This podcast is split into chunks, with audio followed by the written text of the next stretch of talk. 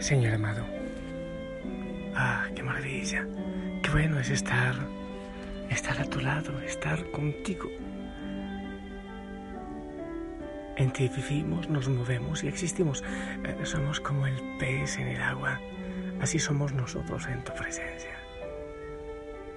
Dentro. Lates en nuestro corazón y fuera y en todo. Qué hermoso es vivir en tu presencia a pesar de todo, de las luchas, de las dificultades.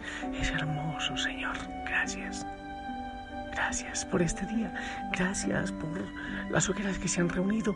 Gracias por aquel hermano, hermana, Osana, hijo, hijo, Osana, que, que lleva un, un pan al que lo necesita o el que regala una sonrisa a alguien.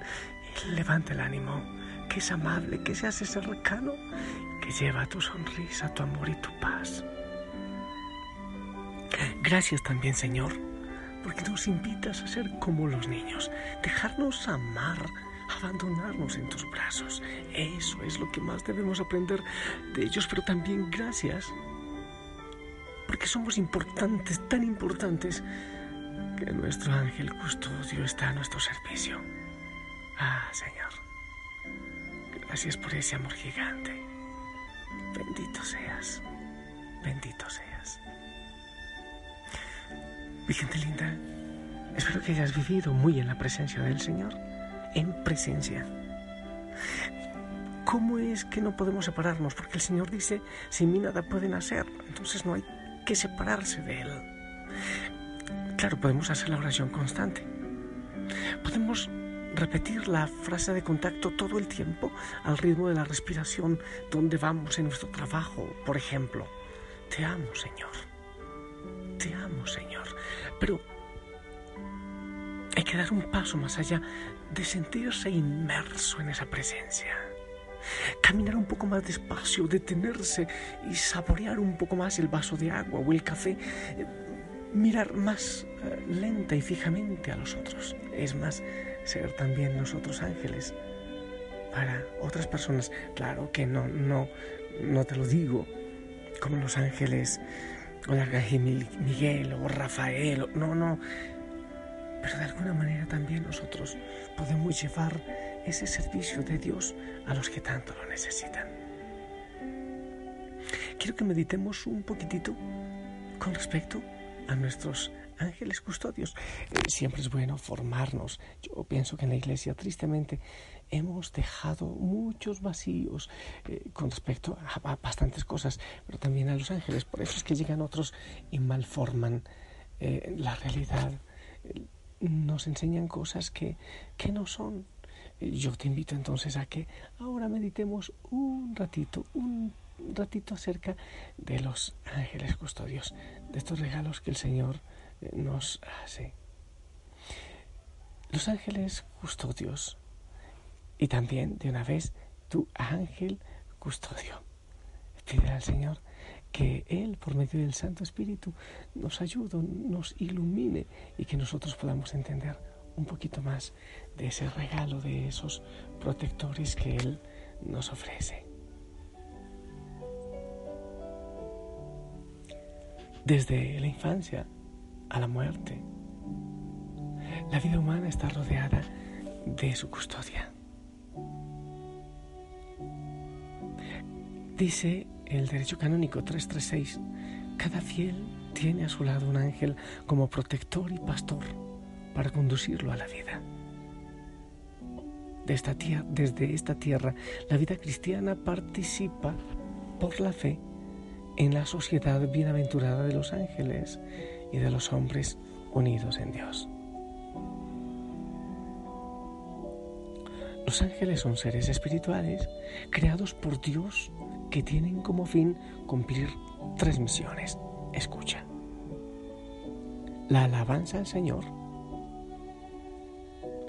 Servir a Dios como mensajeros o ejecutores de sus órdenes y custodiar y proteger a las personas, a las ciudades y a las naciones. Los ángeles son inmortales, tienen inteligencia y voluntad superan en perfección a todas las criaturas visibles. Los ángeles son seres personales y en cuanto tales son también ellos imagen y semejanza de Dios. Dios creó a los ángeles para compartir su felicidad eterna. Pero una porción de ellos se rebeló contra Dios mediante un acto radical e irreversible de rechazo a la salvación. Haciendo uso de su libre albedrío, se negaron a servir a un Dios hecho La Sagrada Escritura se refiere a los ángeles utilizando nombres propios como Rafael, Gabriel, Miguel. También los clasifica en serafines, querubines, tronos, potestades, dominaciones, principados. Así como realiza una distinción entre ángeles y arcángeles, se subdividen en órdenes y grados correspondientes a la medida de su perfección y a las tareas que se les confía. La Iglesia celebra esta fiesta ya desde el siglo XVII, cuando fue instituida por el Papa Clemente X.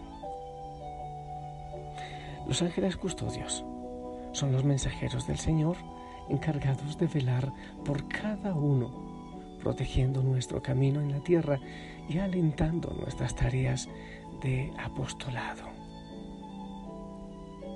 En el libro del Éxodo dice el Señor, voy a enviar un ángel delante de ti para que te cuide en el camino y te conduzca al lugar que te he preparado. Pórtate bien en tu presencia y obedécelo. Aunque la Biblia habla de siete arcángeles. Apocalipsis 1.4 solo revela el nombre de tres. Estos son los que la iglesia honra con culto litúrgico, Miguel, Gabriel y Rafael. La fiesta de los arcángeles es el 29 de septiembre.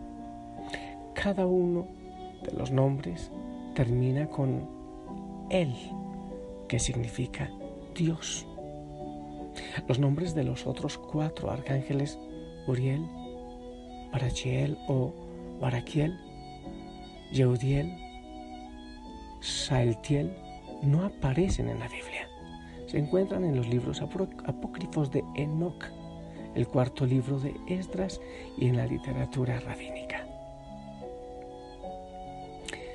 El primero es Miguel Arcángel. Aparece en Daniel 10, 13, 20, Apocalipsis 12, 7 y en Judith 9. Su nombre expresa la actitud esencial de los espíritus buenos. Misael es Miguel o Micael, significa en efecto ¿quién como Dios? En este nombre se halla expresada la elección salvífica, gracias a la cual los ángeles ven la faz del Padre, el rostro del Padre que está en los cielos. Es el que arrojó del cielo a Lucifer y a los ángeles que le seguían, a quien, quien mantiene la batalla contra Satanás y demás demonios para destruir su poder y ayudar a la iglesia militante a obtener la victoria final. Su conducta y fidelidad nos debe invitar a reconocer siempre el señorío de Jesús y buscar en todo momento la gloria de Dios. El segundo es Gabriel, figura vinculada al misterio de la encarnación del Hijo de Dios, Lucas 1.19.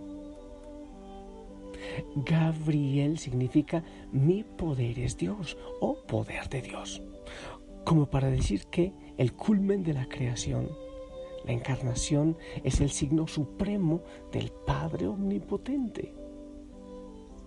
El tercer arcángel se llama Rafael.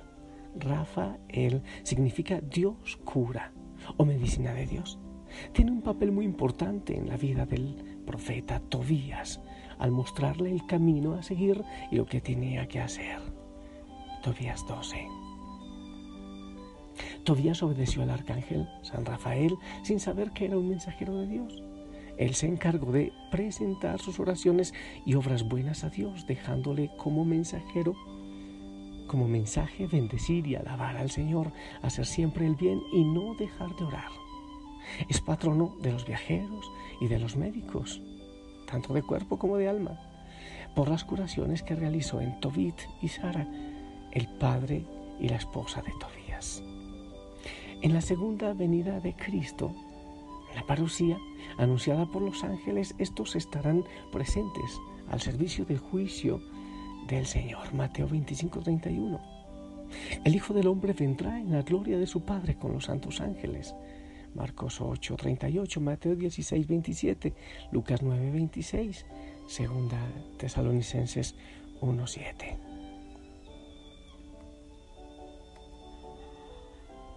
Jesús atribuye a los ángeles la función de testigos en el supremo juicio divino sobre la suerte de quien ha reconocido o quien ha renegado de Cristo.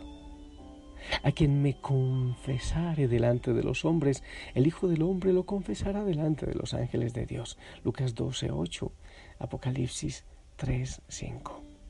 Estas palabras son significativas porque si los ángeles toman parte en el juicio de Dios, están interesados también en nuestra vida cotidiana. ¿Cómo no darle gracias al Señor? Y te invito, claro, que te dejes ayudar de tu ángel custodio, aquella compañía que el Señor te ha dejado. Déjate amar. Eso es lo que ahora te digo.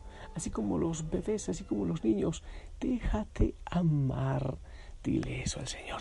Y me dejo cuidar de tu ángel y no busco los primeros puestos porque para ti, Señor, ya soy el primero, único, irrepetible. Me cuidas y me amas. Lo haces también por medio de mi ángel custodio.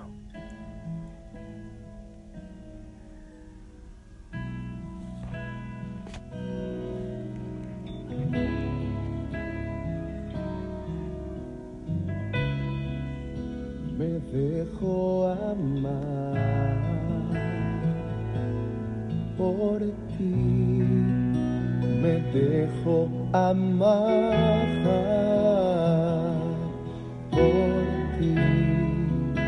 tu amor está en este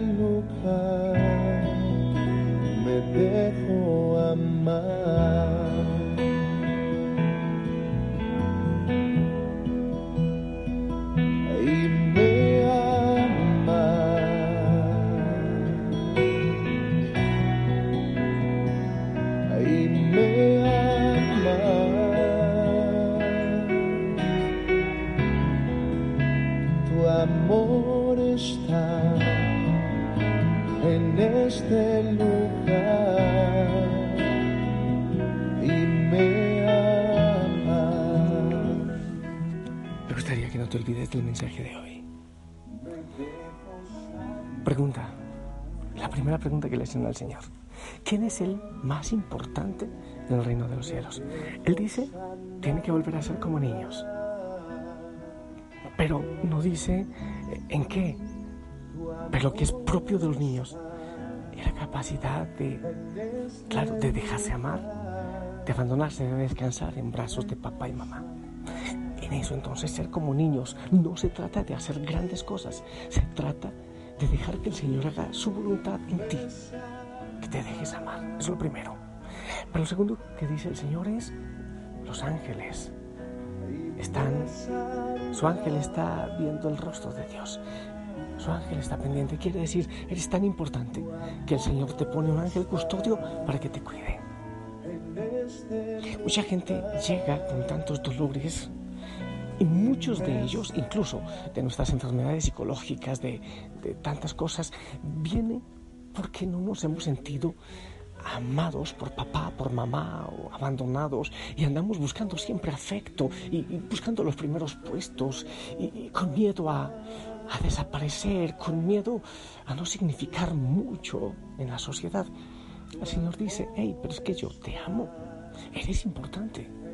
Ya no tienes que eh, seguir buscando primeros puestos, ya lo tienes en mi corazón, eres único e irrepetible.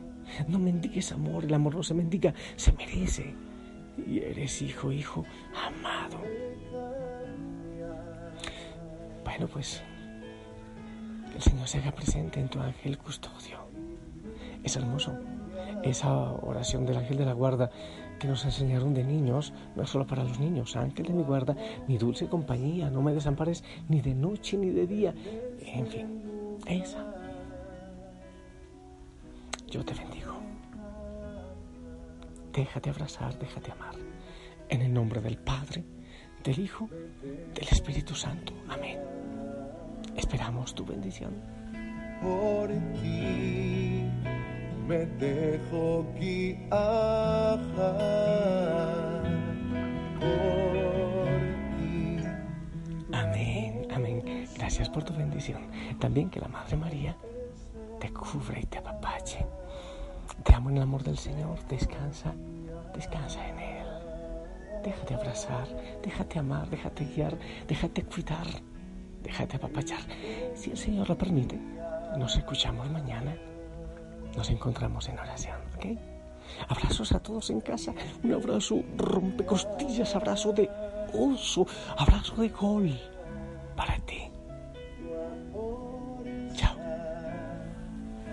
en este lugar.